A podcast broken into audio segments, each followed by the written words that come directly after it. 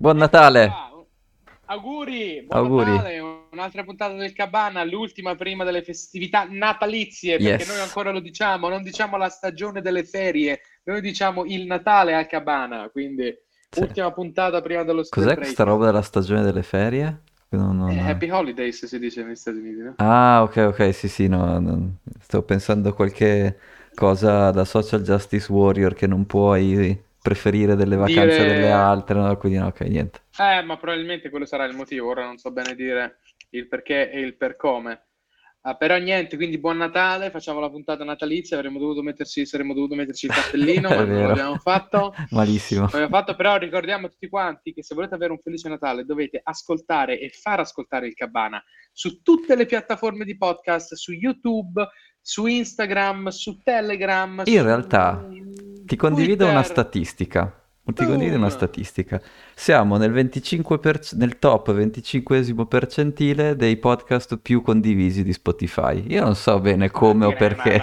ma- ma- boh. Quindi queste statistiche poi ve le faccio vedere. Quindi ringraziamo tutti quelli che ci condividono. Ma naturalmente E che andiamo fa parte il, eh, ne fa parte il quartiere di casa mia e di casa tua, cioè è la combinazione Sì. delle statistiche dei due Esatto. quartieri dove abitiamo, Esatto, esatto. che poi appena le diluisci un po' a livello più cittadino già non, non stanno più nei cielo Esatto. No, benissimo, no, fate, ascoltate e fate ascoltare il Cabana tutti i lunedì, in questa versione speciale è martedì, alle 9, live, canale YouTube, iscrivetevi, scaricate i podcast su Spotify, Apple Podcast, Uh, seguiteci su Twitter, su Telegram, su Instagram, insomma siamo presenti e rompiamo le scatole ovunque, quindi Esatto. se non ci ascoltate la colpa è vostra e Ok. ascoltateci. Dai, news del... Allora, Sì. fammi sognare, oggi mi fai volare, secondo me oggi mi fai volare. Beh, eh, ieri notte per noi, che era giorno in Giappone, la Bank of Japan Sì. ha tirato la sua mini bomba che ha fatto un po', ha dato un po' un tip of the hat al, al tuo amico Arthur che diceva che partiva, che succedeva una- un quantitative easing, tu dici no, non è possibile, e invece Bank of Japan eh, ne, ne parliamo, però secondo me questa è la grossa news della settimana, è cosa sta Devo, combinando devo andare a prendere la Laura e gli do fuoco? Devo andare a prendere Sì, la Laura sì, per dargli esatto, fuoco? esatto. Ok, ok, ok, allora, allora, stasera do esatto. fuoco alla Laura. Ah, Ecco. Vabbè, questo però Bank of Japan. Poi di altre news, sinceramente è sempre il solito misto di SBF che adesso lo arrestano e Carolina che collabora con l'FBI, tutte quelle cose lì che io non seguo più sinceramente. Non so, tu hai guardato? No, mi hanno un po' stufato anche perché... Ok, perfetto. mm, anche perché c'è una teoria molto poco ortodossa che gira in rete che menzioneremo stasera, ma non che né tu né io Mm. diamo retta, sono queste teorie orto- poco ortodosse su quello che è successo tra FTX e che è successo mezzo con Binance. Mm. Lo diciamo dopo? No, dai, fa- facciamo, andiamo veloci su queste news che poi Beh, alla sì, fine poi Bank of la- Japan la io ce n'ho un bel po' sulla- da dire, quindi ok. Sì. Ok. Sì, vabbè, ma tu poi lo so che stasera mi fai arrabbiare, eh? Lo so, lo so. Allora, ah, teoria velocissima.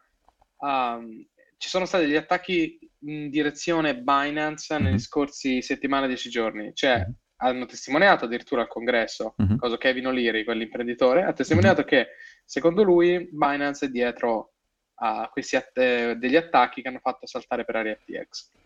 Vabbè. Vista dall'alta questa situazione, sembra come se qualc- qualcuno ha detto: Ma vuoi vedere che FTX era, tra virgolette, e silenziosamente supportato dal governo per creare una Binance americana? Quel pirla di eh, SBF eh, ha fatto saltare tutto per aria perché non ha saputo gestire l'azienda e adesso gli americani si mettono a fare la guerra contro Binance perché Binance è troppo figo, troppo forte, troppo, troppo, so. troppo bello.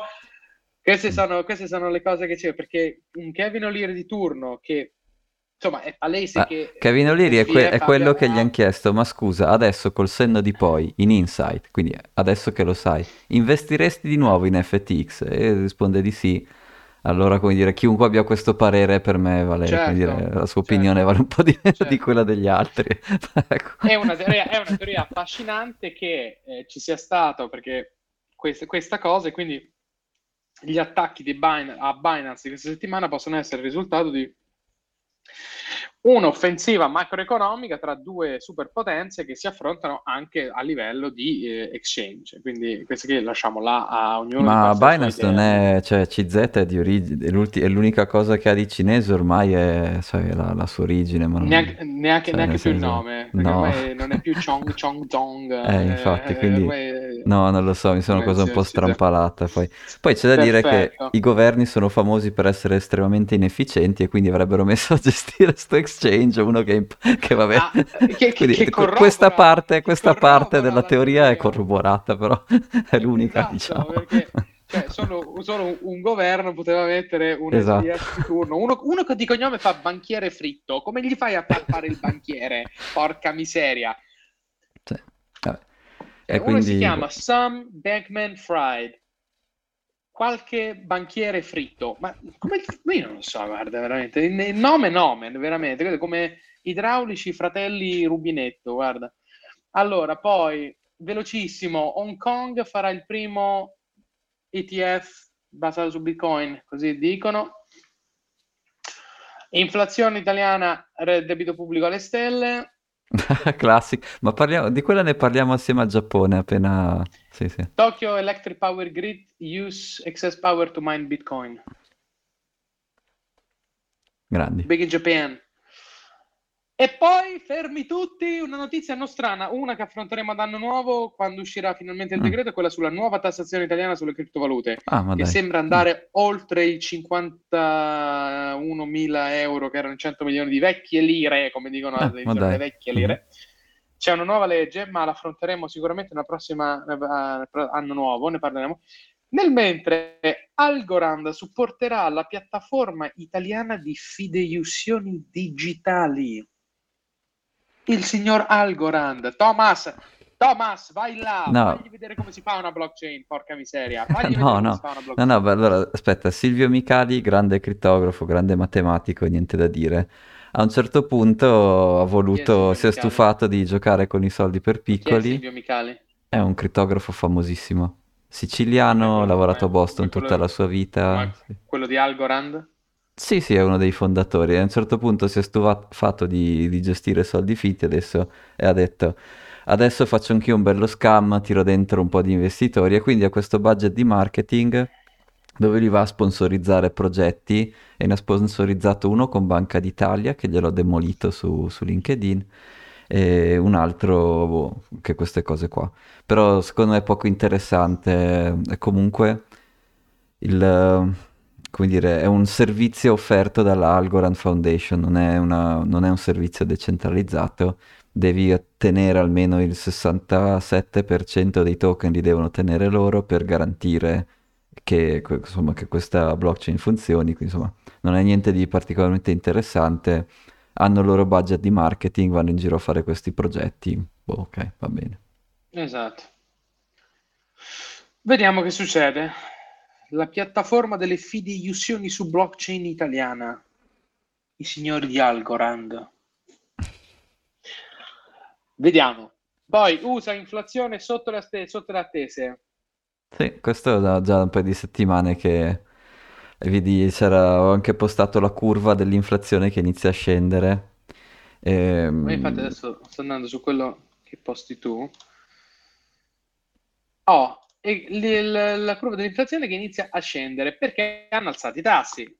Esatto. La mia laurea ancora vale qualcosa, no? Sì, in Giappone no, però in, per qui invece oh, sì. Oddio, oddio, stasera, ok. Oh, parliamo, parliamo del suo benedetto Giappone. Parlami Dai, Giappone. ok, va Vai. bene. Yield curve, con- yield curve control. Oh. E vabbè. Yield curve control. Quindi dal 2012 che Bank of Japan fa, no, anche da prima, insomma, comunque eh, sostanzialmente sono quelli che hanno inventato il quantitative easing, quindi eh, la loro banca centrale su, può andare direttamente sul mercato a comprare asset, può comprare di tutto, tra cui anche titoli di Stato, e li compra in modo da, la loro idea è comprarli in modo da fare sì che, questo, che la curva dei, dei, dei tassi abbia una forma, diciamo, ragionevole. Ragionevole vuol dire che il tasso di 10 anni deve essere più alto del tasso a 5 anni, che deve essere più alto di quello a 3 anni, che deve essere più alto di quello a 3 grazie, mesi. E grazie al pifero. Che questo sarebbe, diciamo, la forma normale di, della, della curva dei tassi. Quando ci sono situazioni anormali, tipo, che ne so, sfiducia enorme nel governo, cose del genere, tu puoi vedere che invece i, i tassi dei periodi più corti vanno sopra quelli dei periodi più lunghi. E quindi loro dicono, per evitare questo, questa malformazione della curva, che poi ha tutta una serie di ripercussioni eh, nocive, diciamo, noi come Bank of Japan possiamo entrare e comprare quello che ci pare quando ci pare. Il loro target era, è ancora per, i tassi di, di inter- del, per i tassi dei bond a 10 anni, è ancora lo 0%. Però questo Mm, yield curve control loro lo possono, hanno delle bande in cui possono intervenire e la banda fino a ieri era 0,25%, quindi mm, sostanzialmente in un momento in cui tutto il mondo ha inflazione, anche il Giappone inizia ad averne un po', loro comunque vogliono tenere il tasso 10 anni a 0%, lasciandolo correre al massimo fino a 0,25 e da ieri notte però l'hanno eh, hanno, alza- hanno ampliato questa banda da 0,25 a 0,5 e i tassi hanno subito, sono subito saltati da 0,25 a 0,5. Quindi, mentre le altre banche centrali, che so, quella americana a 3,5 eh, deve andare a 4, il terminal lo danno a 5, quella giapponese invece continua a fare quantitative easing perché yield curve control vuol dire che stai comprando titoli di Stato, che la banca centrale sta comprando titoli di Stato, quindi continua a fare quantitative easing e comunque tiene al massimo il suo tasso diciamo, di riferimento sui 10 anni a 0,5%, che è sostanzialmente 10 volte di meno del terminale degli Stati Uniti. Sono arrivati al plateau, sono arrivati al plateau, centro.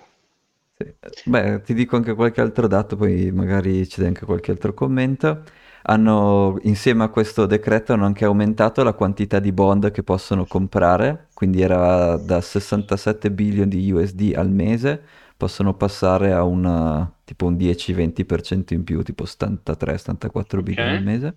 ok. Il short in- interest rate, quindi quello, il, il tasso di interesse a bassissimo, di basso periodo, sostanzialmente vuol dire i soldi che gli investitori istituzionali hanno fermi sul conto della Banca Centrale del Giappone, è meno 0,1%, quindi, Eh sì, ok, quindi devono levarli.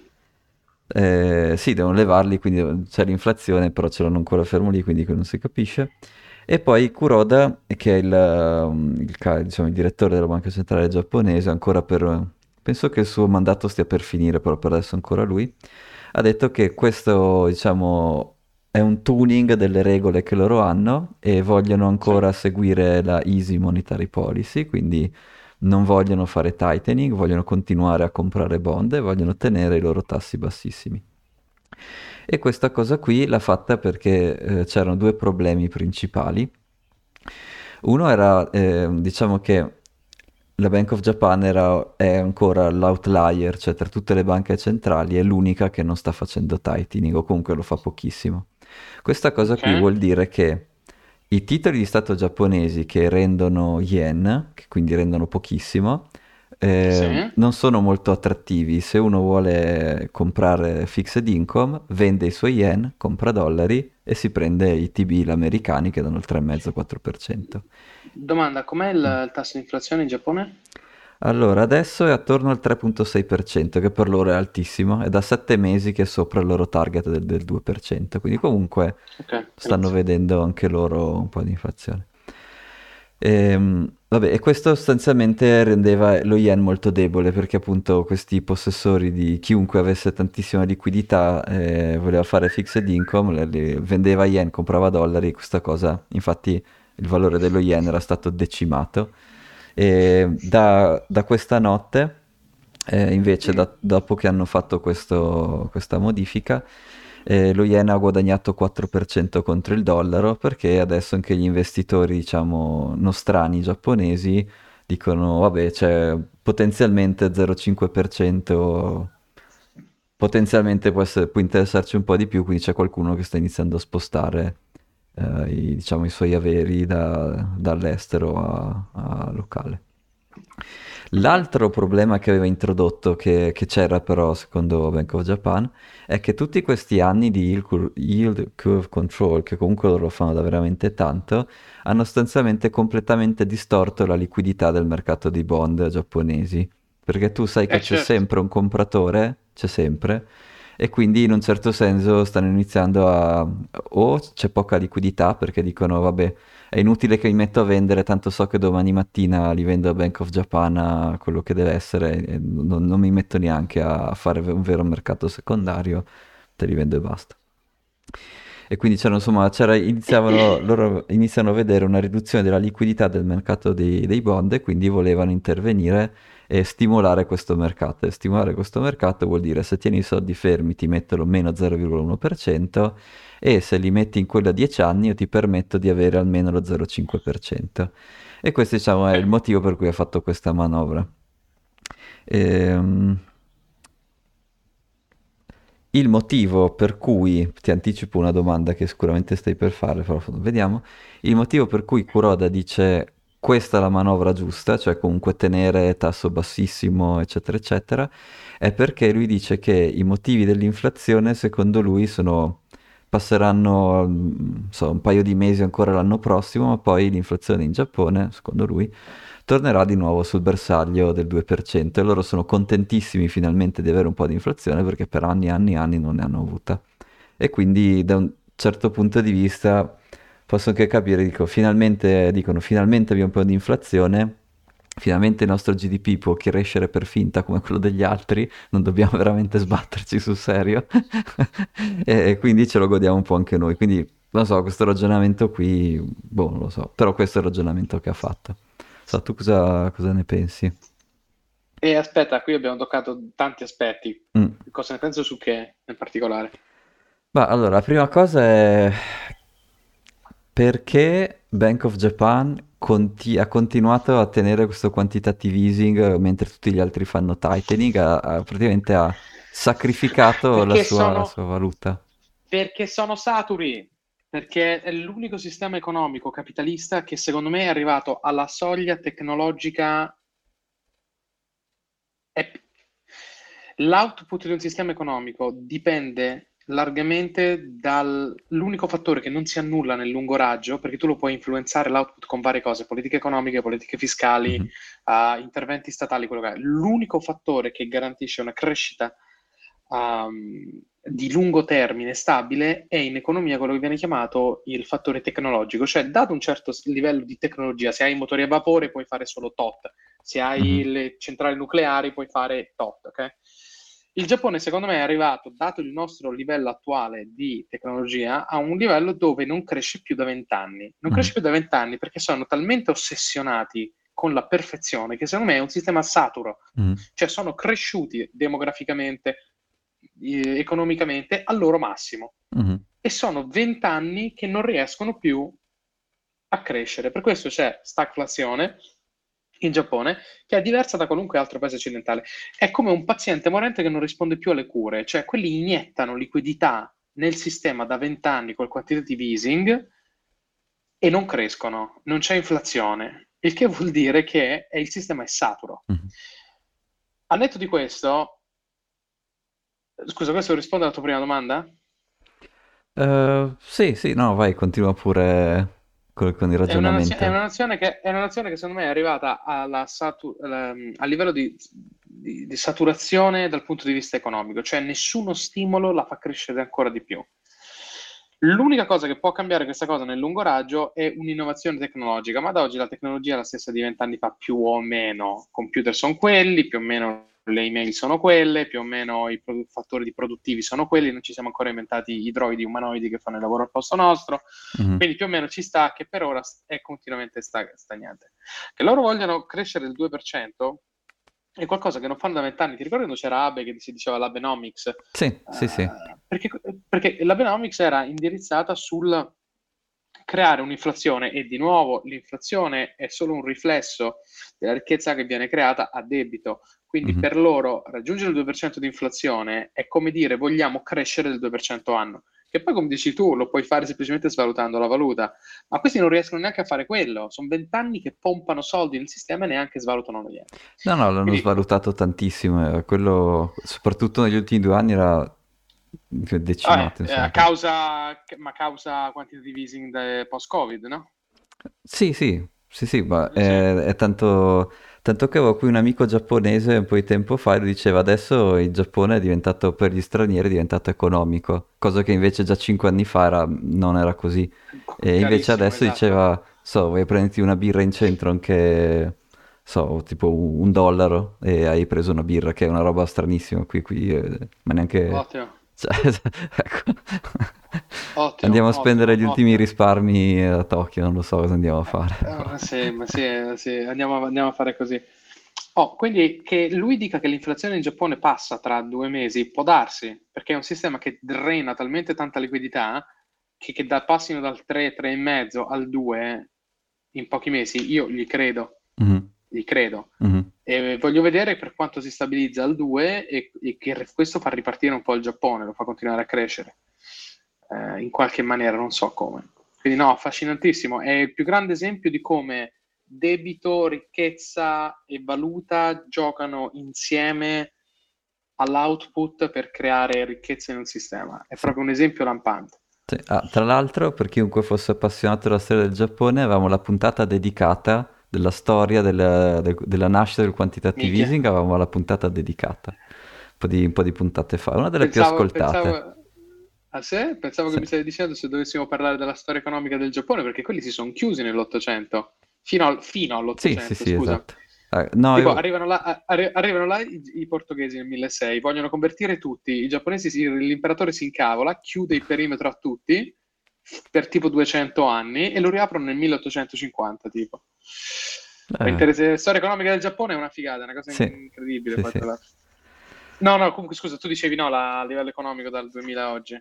Sì, sì, avevamo fatto questa puntata, forse tu eri da qualche parte, non lo so, e mi ero studiato la Lost Generation, che è questa generazione che non è riuscita a trovare lavoro perché c'era stata la crisi dopo il, il bubble pop degli anni 80, c'è stata una mega crisi e è iniziata la loro, la loro fatica a crescere, sono entrati in un uh, momento di deflazione. Era interessante perché volevamo confrontare una deflazione reale con la deflazione di Bitcoin. Era una puntata interessante.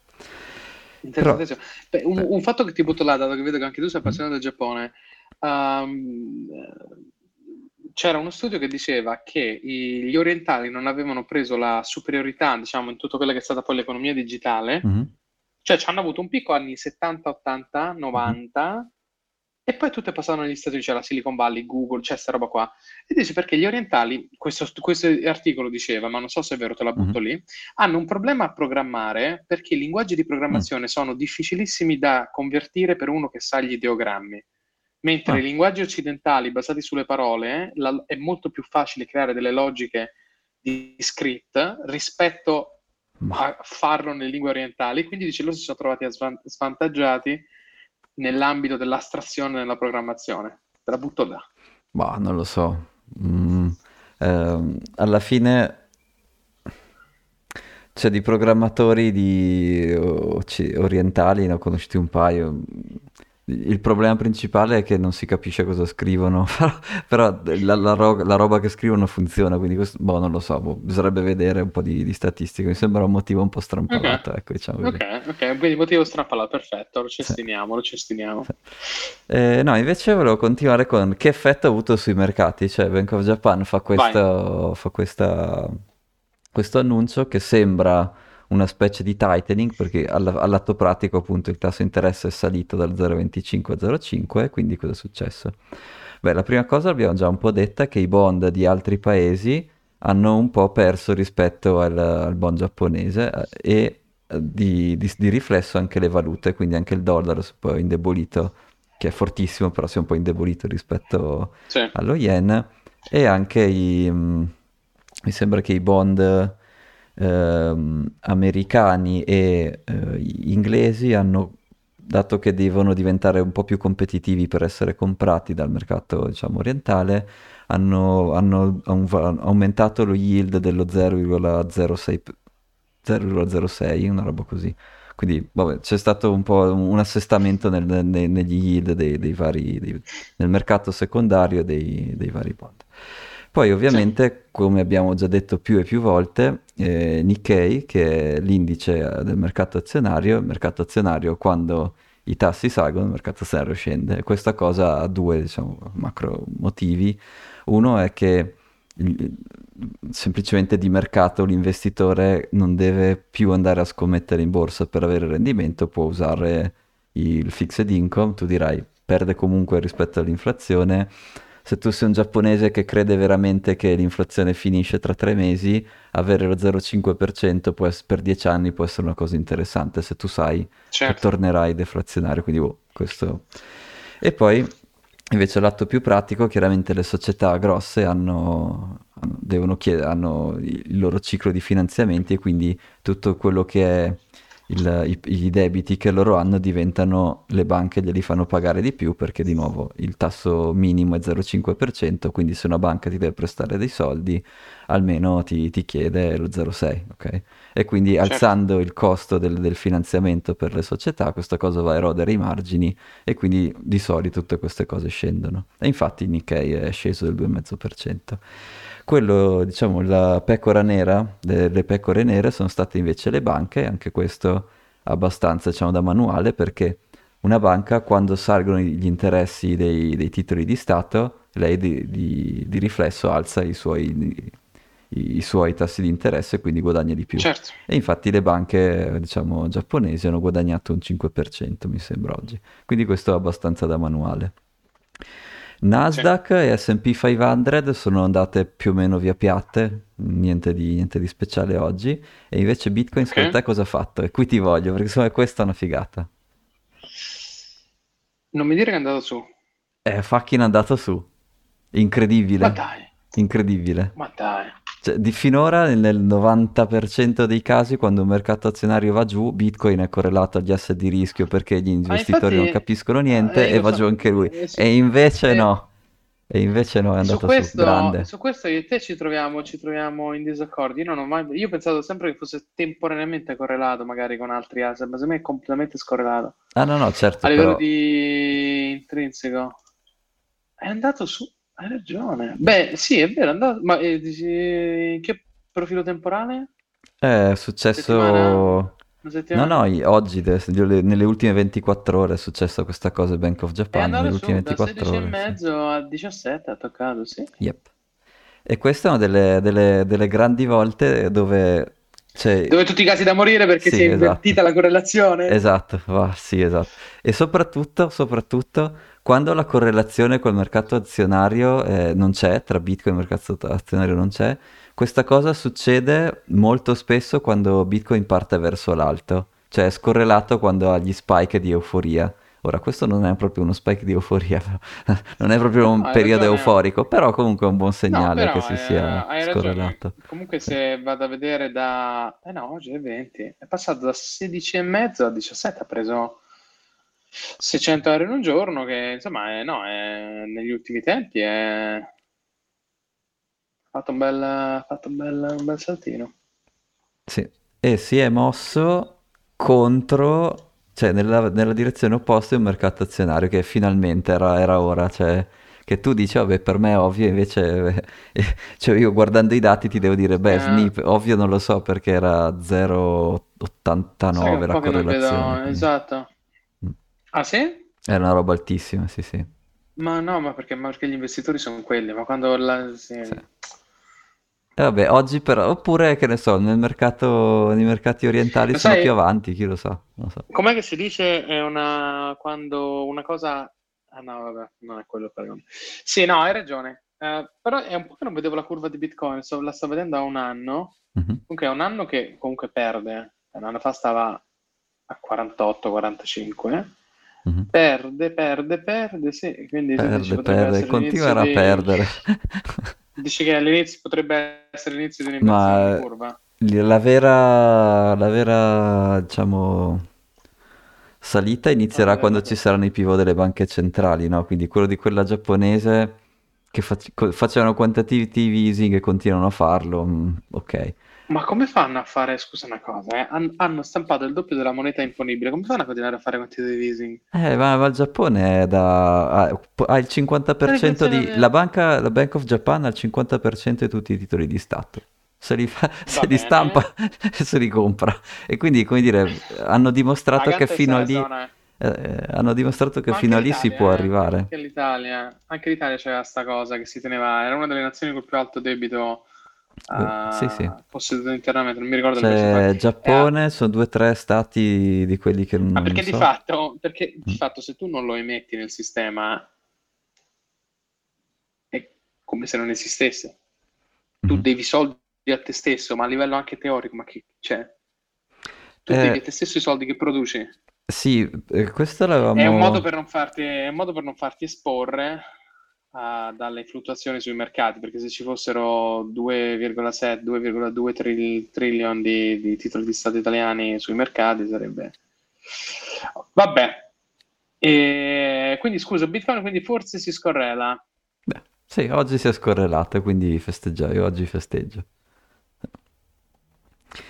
E sarebbe un'ottima notizia perché i mercati azionari non hanno altro che da soffrire, no? Perché, di nuovo, a parte Bank of Japan, tutte le altre banche centrali stanno invece combattendo l'inflazione, quindi eh, quello, come viene Ma detto, stanno combattendo l'inflazione, secondo me la stanno gestendo. beh, non possono lasciarlo al 7%, devono battere ancora un po', no? Quindi, ok.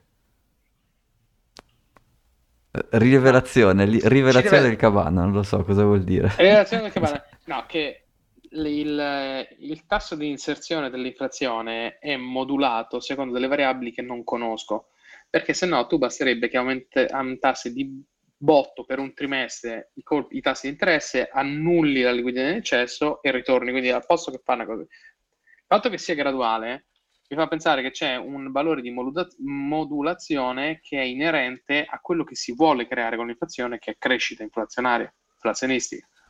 Quindi ecco perché ti dico la stanno gestendo, cioè il tema, il tema della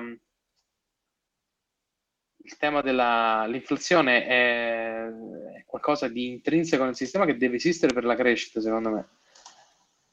Vabbè, e, scusa, stavo vedendo la chart di Bitcoin, in effetti potrebbe essere... In effetti sembra che ci sia un'inversione di curva. Sì. Va bene, quindi stiamo a Beh, vedere, sì, monitoriamo Bitcoin, vediamo che cosa succede. devi anche tenere presente che appunto la liquidità dei, dei titoli di Stato ha quella- quel gioco strampalato in cui sono comprati dagli investitori istituzionali, ma la banca centrale non può dare i soldi a loro, li dà ad una banca, tipo non li può dare a BlackRock, li Ecco, dà ad una banca ma, tipo a JP Morgan ma e JP Morgan tiene il conto di BlackRock e con quel conto lì, dato che ha sì, abbastanza, è uno dei suoi, diciamo, delle- è un asset che ha, esatto. può emettere, emettere, in- iniziare a iniettare soldi veri nell'economia. Quindi Esatto. il fatto che ci siano tante di queste cose, ehm, cioè, è vero che i soldi usati per comprare i titoli di Stato non vanno direttamente nell'economia reale, c'è questa specie di filtro fatto da JP Morgan e quelle banche lì, dove però loro possono emettere, eh, possono emettere Ma eh, debiti. questo, eh, questo è sempre stato così, però, eh, sì, sì, certo, sistema, perché ba- le banche centrali non possono comunicare con le banche commerciali direttamente, ma certamente. parlano con questi layer one, non mi ricordo come si chiamano, i layer Mhm, one, uh, mhm. a cui comprano e vendono titoli di Stato e comprando questo meccanismo è quello che fa sì che ci regoli la liquidità nel sistema, sì, su cui poi quegli altri hanno i conti, su cui poi possono emettere debito o credito, bla bla bla. Esattamente. Quindi il fatto che ce Eh, ne sì, siano sì. tanti vuol dire che queste banche qui possono emettere di più, possono dare più prestiti, eccetera, eccetera. Quindi non è Eh, uno a certo, uno la relazione, però c'è la relazione no, e anzi è, e questo, eh, questo è il motivo concetto, così, principale questo... dell'inflazione, questa relazione qua. Questo è il Cioè, concetto della, ris- della mm, eh, fractional reserve, sì. la riserva frazionaria. Mhm, Quindi diciamo è che credo sia 9 a 1 nei sistemi attuali, mhm. credo. Que- tu puoi mettere con il 10% di liquidità, puoi mettere il 90% di quel debito.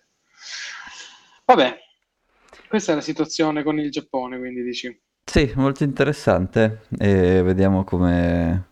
Di nuovo, secondo me sono semplicemente 10-20 anni avanti a tutti in termini di, di politica monetaria, alla fine andremo tutti a finire così. L'Italia c'è già un po' più vicina degli altri, ma anche gli Stati Uniti sono oltre il 100% del rapporto di... cos'è? Ehm, cos'è il rapporto GDP su, sul debitamento? Non mi ricordo neanche più bene, però... Uh, GDP to debt ratio, GDP to debt ratio, il, Sì, il rapporto tra il, il PIL nazionale e l'indebitamento. Esatto, il Giappone è primo. Esatto, l'Italia era seconda, ma sono tutte e due nazioni che ci hanno avuto storicamente il debito tenuto internamente, ma la gran parte delle nazioni europee, mm-hmm. inclusa l'Italia, fino agli anni 80, l'hanno tenuto al 60%, che era considerato il rapporto aureo per mm-hmm. continuare a crescere senza essere sovraindebitati, perché tu devi comunque servire quel debito, cioè, no? service the debt. Sì. Qui metto un asterisco, Adesso vai, finisci il pensiero, poi aggiungo, aggiungo una cosa. Okay. Eh, eh, esatto, quindi eh, ora ci stiamo muovendo verso un mondo molto più indebitato, però a differenza dei giapponesi, secondo me, noi non abbiamo raggiunto il limite strutturale del sistema. Mm-hmm. Quindi le politiche, le politiche, monetarie continueranno ad avere un effetto sulle nostre economie europee. Mm. E sul ripagare il debito rimetto un asterischino perché quello che ha fatto Bank of Japan oggi in realtà è un po' controproducente perché è vero che loro il debito lo devono ripagare in yen, quindi nella loro valuta che si stampano, però il debito che ieri sì, il governo si prendeva a 0,25 oggi se lo prende a 0,5, no? Quindi comunque hanno certo. alzato, hanno fatto una cosa che per, una, per un governo non è, è per forza una cosa temporanea, no? Cioè alzare il tuo tasso, il tasso a cui prendi i soldi da te stesso è una cosa temporanea perché vuol dire che li devi veramente guadagnare, mentre se tu abbassi i tassi, e questa secondo me sarà la modalità con cui finiranno, il debito verrà cancellato perché come dire, le vecchie tranche non varranno più, sarà, l'inflazione sarà così alta che le vecchie tranche non valgono più niente, quindi ok, le ho pagate, eh, però vabbè. E, e, quindi questa cosa tu la ottieni se, se riesci a tenere le, la, questi tassi, diciamo, se riesci a abbassare gradualmente questi tassi di modo che tu riesci a ripagare più facilmente i, i debiti futuri. Ma tu non puoi abbassare i tassi perché devi eliminare liquidità per non fare un ciclo iperinflazionistico. Questa è, come dire, il, l'happy flow, perché quindi quando va tutto bene. Doppio, sì. hanno stampato il doppio, hanno stampato. Questo Anche quando... Le... Sì. 100% al 7% dura 15 anni questa inflazione. Però a un certo eh, punto questo debito qualcuno dovrà farci qualcosa. Ma certo, però questo debito a un certo punto qualcuno dovrà farci qualcosa. Anche secondo me prima o poi okay. verranno ristrutturati questi debiti. E Anche quindi... secondo me i debiti nazionali verranno ristrutturati. Esattamente. E questa cosa qui è molto più facile da fare se hai tanta inflazione. E quindi questo 2% sì. secondo me non sarà più 2%, diventerà 3, qualcosa così però Secondo, eh, qualcosa del genere. Questo è l'endgame. Secondo me mm. Europa e Stati Uniti, inflazione tra il 5 e il 10 per i prossimi 10 anni, Giappone che è strutturalmente diverso, un pochino più bassa, 2-3%, almeno per i prossimi 10-15 anni. E poi ristrutturazione del debito perché è inservibile così com'è, con le tranche più vecchie eliminate. Vediamo, questa grossa per grassa previsione qui, eh, vabbè, lo so. Eh, ok, al Cabana si fanno previsioni macroeconomiche a decenni. Al Cabana. 10 anni al 10% non, non, li augurerei a nessuno, però eh, vediamo. vediamo cosa succede. Ma non sarà poi esattamente così, perché una parte di quei soldi andrà nel, nel, nel discorso troppo... Una parte di quei soldi andrà a creare una ricchezza aggiuntiva, quindi non sarà poi il 10%, magari sarà il 7% per 10 anni, ma sicuramente sarà là tra il 5 e il 10. Eh, io spero di no, però vediamo. O, o, o, comunque, da bitcoiner mi va bene, tanto ho, una, ho l'asset più, più, hard del mondo, quindi va bene, voi stampate quello che volete, 21 milioni è fisso, stampate quello che volete, quindi da bitcoiner mi va bene. Da persona che deve vivere nello stato civile, uh, non lo so, cioè 10% per 10 anni è tanta roba, vuol dire che hai azzerato, IMSS non esiste più, non esiste più niente. Vuol dire che tutti cioè... gli asset vengono inflazionati, ma come facevano negli anni 70, che c'è stata l'inflazione, l'inflazione della lira sì, Alla tutti gli asset tranne i titoli di Stato, quindi di nuovo l'IMSS non, varrà più, non esisterà più, no, non varrà però, più niente. Cioè. Però, come dicevi tu prima, il debito quando c'è inflazione viene svalutato. Sì, sì, sì. Quindi vuol dire che il debito reale italiano torna, se, se raddoppia la base monetaria, il, debito, il rapporto debito-PIL italiano torna al 60% da, da, da, 50 anni a sta parte. No, chiaro, però devi, questo ma a, a, a, livello di Stato, sì, a livello di singolo cittadino del suo conto in banca, sta cosa un disastro e delle pensioni che prenderà è un disastro finale, cioè 10 anni a 10% è un disastro finale, no? Eh, quindi quello è la parte che mi eh, preoccupa. ecco. secondo me potrebbe darsi che sì, e per questo ti dico se l'inflazione non è gestita. Se l'inflazione è gestita, si tratta solo di un grosso ciclo di crescita inflazionistico dove tutto, dove se crescono i salari, crescono gli stipendi, crescono tutte. Ma non è ancora iniziato. Cioè Italia, paese famoso per far crescere i salari. Mm. sì, a livello, solo a livello inflazionistico, solo a livello inflazionistico. Sì. Eh, dai, sto vedendo. Oh, cazzo, scusa, sto vedendo lo storico dell'inflazione della lira. Ed ero nel Cosa vai a guardare? Eh, dai che dopo bisogna andare. No, no. Chiudi gli occhi che se guardi quello ti spaventi. Negli anni 90 dell'Ottocento era più 20%. Ah. Vabbè. Vabbè. No, scusa, ho sbagliato, ho sbagliato, ho sbagliato. Questo grafico è fatto malissimo, perdonami. No, nel, nel, nel, nel 74 il 20% di inflazione sulla lira. Nel 75 il 17, nel 76 il 16, nel 77 il 18. Madonna. Tempi diversi set... però, nel senso quell'inflazione che vedi lì 71... la vedevi veramente al mercato, pens- il concetto di pensione no, neanche poi... esisteva, boh, quindi anni diversi, no, cioè, ma... non lo so. Assolutamente, poi crescevamo pure al non, non so quanto, direi una stupidaggine, non lo so. al niente per cento, che vuoi crescere, senza offesa per i miei antenati di un secolo e mezzo no, fa. però dai, no, no, no, no, no, no, negli anni 70 del Novecento, del Novecento. Eh. Ah, ok, ok. Scusa. No, no, lì, lì spingevano, certo, sì, sì. Fai conto, dal 70 all'... Madonna santa dal Vabbè, 70 certo. al 92 è sempre stato sopra il 5% l'inflazione, con picchi del, al 19,45%, nel 74 e nell'81 al 18,70, nell'80 al 21,14. Quindi è una svalutazione. Ecco, questi, questi 20 anni dove, dove c'è stata una crescita inflazionistica pazzesca. Sì. Vabbè, Vabbè, non so, in realtà il mio secondo argomento, non so se lo, cioè, lo accenniamo, è, è una riflessione sul riciclaggio di denaro, che cos'è, come funziona, chi lo fa, come si fa. Eh, vuoi dire, vuoi dire Mm. che la banca danese Danske Bank è stata... Eh sì, ma no, ma ci ha marciato sopra, ci ha guadagnato dei bei quattrini e adesso ha pagato una multa e ha camminato via senza che successe niente, cioè classic. Vabbè. Ehm, però dai, eh, magari lo copriamo velocemente perché abbiamo detto che lo coprivamo. Vai. Quindi, che cos'è il, il riciclaggio? Tu hai dei soldi di origine illecita e li vuoi trasformare in soldi che puoi spendere nei circuiti, diciamo, eh, normali. Questo devi trasformare vuol dire che devi anche interrompere qualsiasi legame tra le spese che fai dopo nel circuito, diciamo, pulito con le modalità con cui ti sei procurato i soldi illeciti, perché chiaramente okay. non deve esserci più nessun legame. Okay. questa cosa non era regolata prima, del, prima dell'89, eh, non c'era nessuna diciamo, entità mondiale che governava questo tipo di, eh, di cose, quindi ad esempio tu c'erano eh, la Russia aveva tutti i conti in Svizzera con cui andava a comprare e vendere, anche se loro avevano il comunismo, andava a comprare e vendere commodities a tutto il mondo. Mm, sì. E nessuno, le banche svizzere non dicevano niente a nessuno, quindi questa cosa qua era completamente sregolata. Dall'89 in poi hanno iniziato invece a regolarla un attimo. E quanto il riciclaggio di denaro, quanto, quanto è grosso? E sinceramente quando ho letto questa statistica mi sono un po' preoccupato, perché la stima delle Nazioni Unite è il 3.6% del global GDP.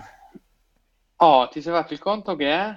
Cioè, guarda che dire togliere, io, cioè combattere il riciclaggio vuol dire togliere 3.6% di crescita. Ma che non è, non, è, non è una cosa che fai senza... Cioè, poi loro ti dicono sì, quando lo combatti in realtà faciliti delle altre cose, quindi non è non è che stai togliendo 3-6% di crescita, è che stai, come dire, quei soldi invece che crescere in quel modo lì, crescono in altri modi, ok? Però comunque non è poco, cioè il sistema è cresciuto, come dire, questi soldi qui hanno circolato e, hanno fatto insomma dei bei numeri, ecco. Che calcolo è che devo fare, scusa, mi stai chiedendo? Pensavo che ti eri fatto, pensavo che ti eri fatto il calcolo in dollari di quanto era. Ah, nel il 6%. 2009 fino a 2 trillion, nel 2009, perché dopo hanno smesso di, di fare queste steamer che si sono un po'... vabbè, sai, sai cosa c'è? Non le facciamo più. Nel 2009 2 trillion, 2009, quindi prima del, del money Ah, printing eh, sca- scatenato, ecco. cioè, è pazzesco. Ok. E un'altra, diciamo, statistica su- che quantifica è il rapporto tra riciclaggio fatto con fiat currency e riciclaggio fatto con cripto è 400 a 1, stimato. Quindi, Scusa, chi lo dice questo? Chi lo dice questo? eh, Bitcoin Nazioni Maxi? Unite, eh, qualche...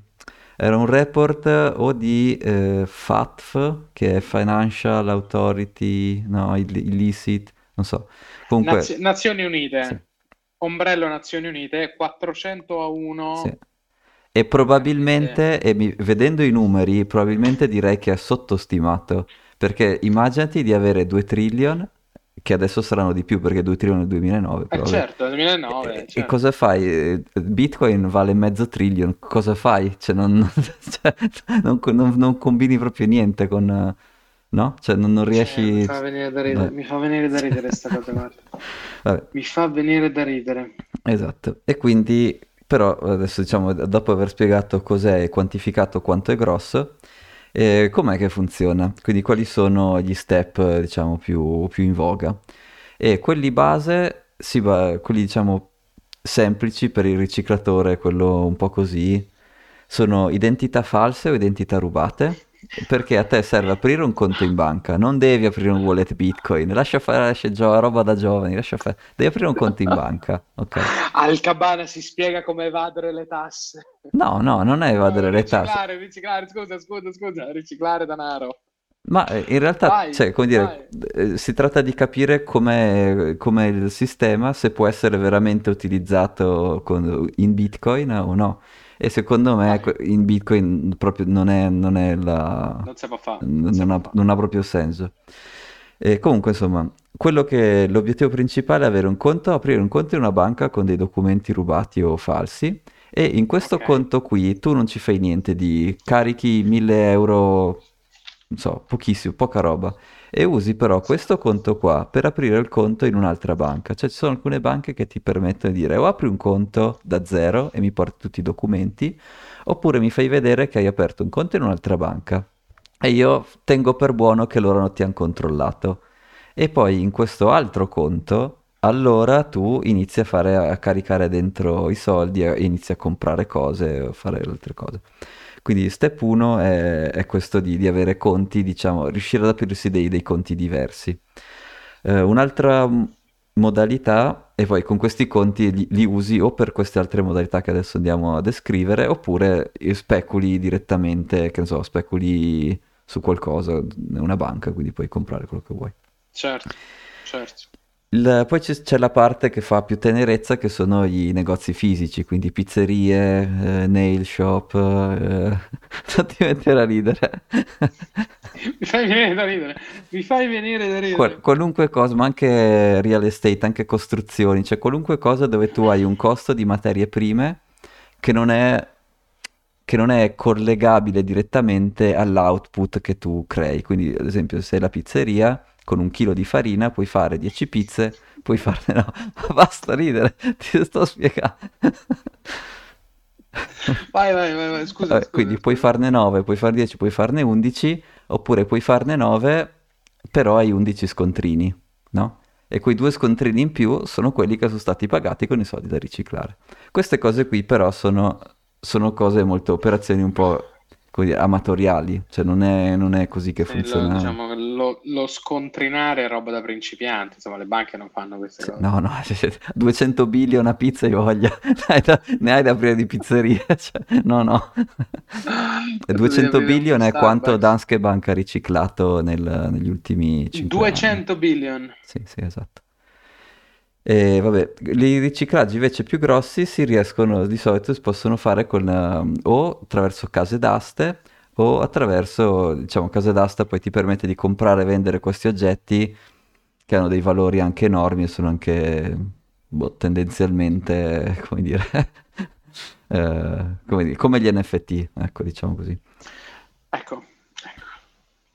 Ok. Però eh, già, questi sono i, i, passaggi base, quindi tu hai bisogno di tanti conti in banca diversi, hai potenzialmente di, dei business fisici in cui il costo delle materie prime non è direttamente correlato al, alle vendite, oppure la cosa, un altro, un'altra modalità, questa è usata tantissimo, è fare l'invoice due volte. Quindi tu sei una società estera e, come dire invece che comprare, compri il, i materiali una volta ma li paghi due volte, ma li paghi a due fornitori diversi. E questi fornitori, come dire, fanno, invece che darti due volte i materiali, si mettono un po' d'accordo e te danno metà e metà. E questo international invoicing è quello, secondo un report di Deloitte che ho, che ho letto, è il metodo più utilizzato al momento. Cioè con questo eh, fai grossi partite di, so, materie prime, con questo riesci a smaltire un sacco di, un sacco di, di liquidità. Lo scandalo più grande della storia degli Stati Uniti era Wachowa, Wachiwa, non so, no, una banca che è stato eh, collegata a qualche cartello della droga e che aveva facilitato il riciclaggio di 380 billion e ha pagato 160 milioni di multa. Capisci? Quindi il rapporto... Quanto? 380 billion diviso 160 milioni. Wa... Sì, sì, sì, Wachovia. Wachovia? Mm-hmm. Wachovia, Wachovia. Mm. Ah, Wells Fargo. Scusa, ma era... Dai, anche tu dire queste cose... Oh, no, l'ho appena googolato. Wachovia is now Wells Fargo. Ah, no, eh. boh, so, speriamo. Vabbè, erano molto bravi, okay. erano molto bravi ad attirare capitali, quindi sai, li avrà comprati per quello, non lo so. Okay, okay, e quindi capisci farlo. che la fee di transazione hai 380 billion diviso 160 million, eh, hai, non so, eh, pochissimo, eh, il 2, il 2 per 1000, una roba, una roba così. Di meno. Quindi che riciclavano i meno. soldi delle, due, due delle, delle, della, della, Qualche cartello della droga, sì. sì, sì. Qualche cartello della droga. Lo stato che ha più, il numero più alto di money launderers è la Florida. E questo è perché... e questo è perché ci sono un sacco di... Sono i cubani! No, cubani. no, sono un sacco di società che importano metalli preziosi e questi metalli preziosi tu non sai come sono prodotti. Quindi, ad esempio, se tu sei un narcotrafficante, Federico Francolini, vai in qualche paese del Sud America, apri la tua miniera, e paghi con de- prendi i dollari dal, tua, dai tuoi profitti di vendita li porti lì nel paese sudamericano, li, usi quelli per pagare i tuoi lavoratori, generi l'oro e poi vendi l'oro alla società in Florida. E questa cosa è stata uno scandalo grosso un paio di anni fa. Per portare a galla, per portare a galla i soldi. Sì, sì, perché tu hai tutto questo contante che raccogli e lo, lo dai in pagamento cartaceo a dei lavoratori in Sud America che non sono assolutamente, sono fuori, sono unbanked, quindi in, completamente intracciabile. Loro lavorano e producono l'oro e tu poi esporti l'oro, quindi è questo un altro giro che... Questi sono i tipi di, di giri dove puoi riciclare tanta liquidità. Povero Bitcoin, poverino, non, cioè, adesso no, non ce la fa. no, no, cri- criptovalute sono usate per... Sì, nel Vabbè. senso, se sei un... sei qualche piccolo, come dire, se sei un delinquente di piccola scala, sì, no, possono essere utili, altrimenti ti, non, non, non funzionano, insomma, ecco. Invece parlando di Danske Bank, dal 2007 al 2015 loro avevano facilitato attraverso la loro sussidiaria, sussidiaria in Estonia. Sussidiaria. Sì, la, la controllata, banca controllata in due, in due, non parliamo l'italiano. Sì, vabbè. Avevano faci- facilitato il riciclaggio di 200 billion e sono stati okay. però diciamo, individuati alcuni di questi flussi dal 2018 quindi in realtà da 2015 al 2018 sicuramente non è che avevano smesso, però eh, diciamo che da lì sono stati individuati. E quindi sostanzialmente, dato che i crimini finanziari sono monitorati da una società, non è una società, una specie di associazione, dove c'è dentro il G7, quindi il, il, capo di questa associazione, a capo di questa associazione sono gli Stati Uniti e quindi infatti la Danske Bank sta pagando le multe alla SEC e al Ministero della Giustizia degli Stati Uniti perché sostanzialmente gli Stati Uniti dicono Danske Bank ha, ci ha mentito descrivendo le sue procedure di anti-money laundering e New York Customer che non aveva o che comunque le cui, le cui sussidiarie, le cui controllate non avevano e per avere accesso agli Stati Uniti, quindi di modo che loro, questi riciclatori, cosa facevano? Aprivano il conto nella banca in Estonia poi spostavano i soldi dall'Estonia alla Danimarca e poi dalla Danimarca da, eh, questa Danske Bank aveva aperto le sue file negli Stati Uniti, quindi finalmente spostavano i soldi negli Stati Uniti. Quindi c'è tutto... Eh, quindi l'attacco è il primo che abbiamo Giro... spiegato, quello dove vai in una banca un Giro po'... delle sette chiese. Sì, vai in una banca che ti lascia registrare con dei documenti un po' così, eh, usi quella per aprire dei conti in un'altra banca, poi piano inizi a spostare e avanti così. E quindi è però interessante certo. che di questi 200 billion, 2 billion sono di multe, quindi qui invece il, il, siamo arrivati al 1%. 1%. Di, sì, che... Cioè se, se, rubare mi costa l'1%, continuo. continuo. Eh, infatti, è infatti, infatti è quello che fanno. Vabbè. E invece l'ultima parte del riciclaggio volevo dedicarlo al che cosa probabilmente anche qui ce ne accorgeremo tra 5-6 anni o diciamo le multe arrivano tra 5-6 anni tutto quello che è collegato agli asset russi, perché chiaramente adesso mm. se tu sei una, so, un oligarca, uno, un high net worth individual russo, tu in teoria non potresti far uscire niente dalla Russia, non potresti far entrare niente da nessun'altra parte. Questa è la teoria, la pratica è abbastanza diversa. E quindi c'era, ho letto uno studio di questo, questo caso ehm, Ministero della Finanza inglese che descrive quali sono le metodologie usate da questi individui per eh, fare questi trasferimenti di, diciamo, illeciti di denaro. E sì. Questi si basano su delle modalità di operazione un po' diverse, perché il loro business originale, quindi i loro asset originali in Russia, non è che sono, lì non sono illegali di per sé. Eh, e quindi, cioè lì non hanno un problema, hanno un problema quando vogliono spostare questi soldi o fare in modo che questi asset non vengano congelati perché sono collegati a loro. E quindi iniziano a trasferire quote di società o, o fare donazioni a dei proxy. Questi proxy possono essere parenti più o meno stretti oppure impiegati. Eh, oppure sì. un'altra cosa che possono fare è cercare di vendere questi asset prima che le sanzioni entrino in vigore, perché non ho capito sì. perché, ma le sanzioni le annunciano e entrano in vigore un po' dopo. E non ho capito se, se lo fanno apposta per identificare chi si mette a vendere, però perché di base questa cosa ha funzionato, cioè se uno appena esce la notizia di, che ci sono le sanzioni vende, vende subito, quella è, un, è una cosa strana da, da monitorare. E poi l'altra cosa che fanno è non essere più possessori del 51% delle società, quindi divestono, non, non, divent- non okay, sono più... I... Esatto. E quindi queste sono le, le attività che loro, insomma, questi high networks individual stanno facendo e ovviamente i facilitatori di queste attività sono tutti so, legali, le banche, le case d'asta, i direttori delle società che gli permettono di, di fare questi spostamenti di, di, titoli di proprietà, questi trasferimenti di quote. Certo. E quindi certo. questo tra cinque anni, nel 2027, alla quattordicesima stagione del Cabana, diremo... Ah, Ah, il riciclaggio, vedi, detto. te l'avevo detto che riciclavano così, eh, guarda. e Bitcoin, vedi che non lo possono usare faremo lo special, lo special riciclaggio nel 2000, nel 2000 esatto. cosa, non, il riciclaggio degli oligarchi, esattamente, perché un po' di asset li hanno, li hanno, catturati, ovviamente un po' no. Uno che hanno catturato era, secondo così, l'ultima storia della sera, Vai. era un businessman barra politico ucraino, Derkach, Derkash, non so come si pronuncia, che sostanzialmente era coinvolto nel fare lobbying per Trump.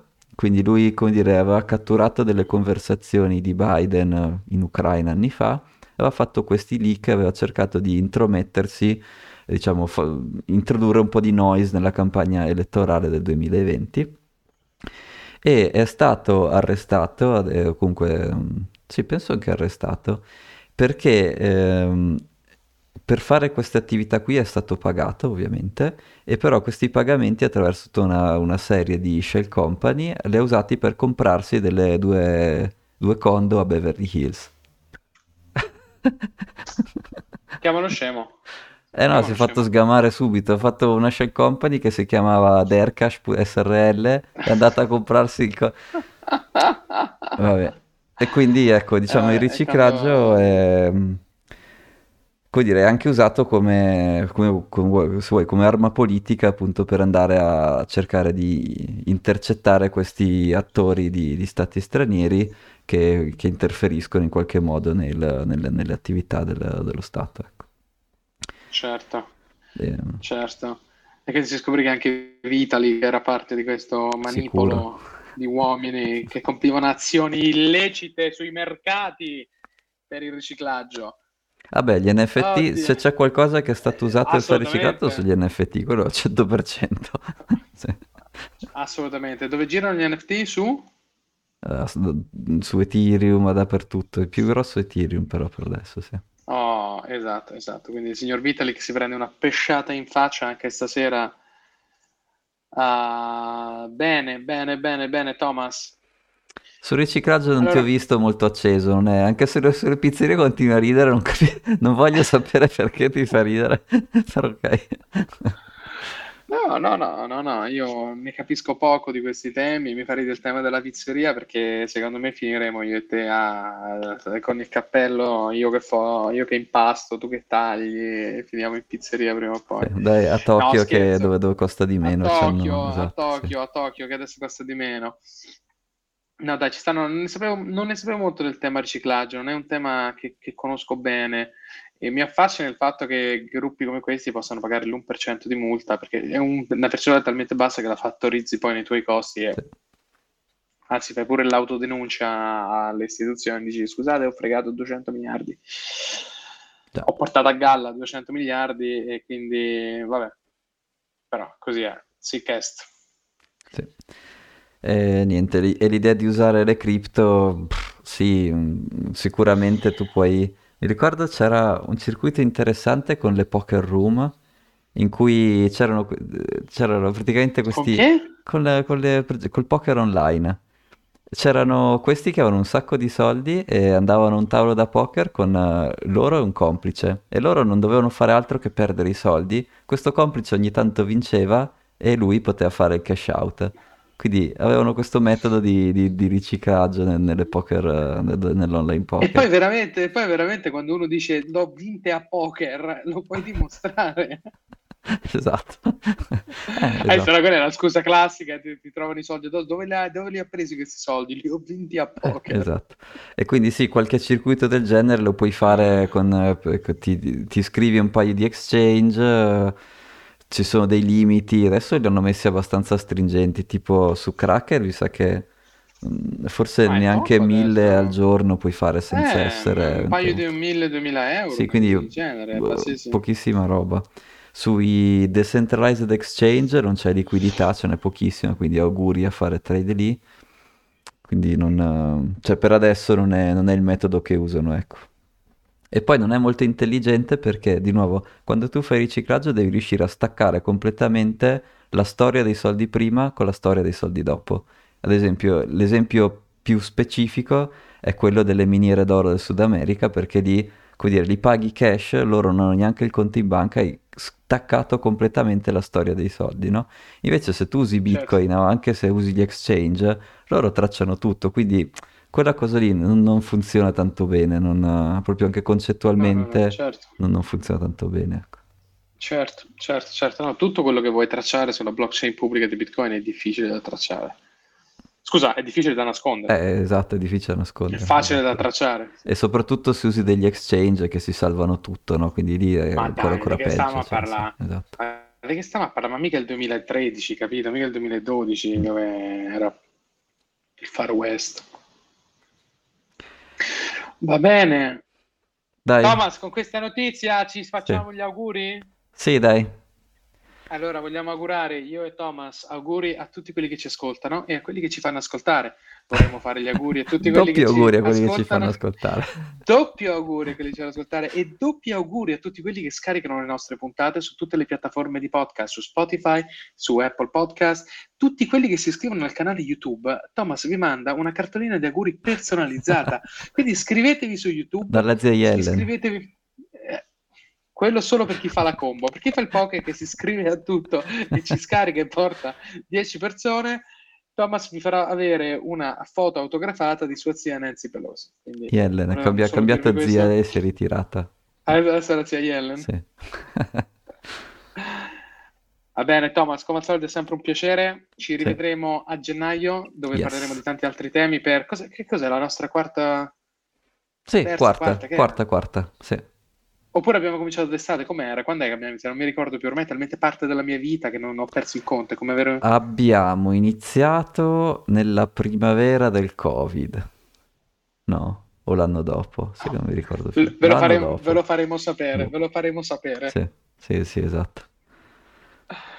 Thomas, grazie mille. Sei sempre illuminante. Ti auguro buone feste e Sì, ci anche a gennaio. Ciao, auguri a tutti, buone feste. Ciao, ciao, ciao, Ciao, ciao. ciao, ciao.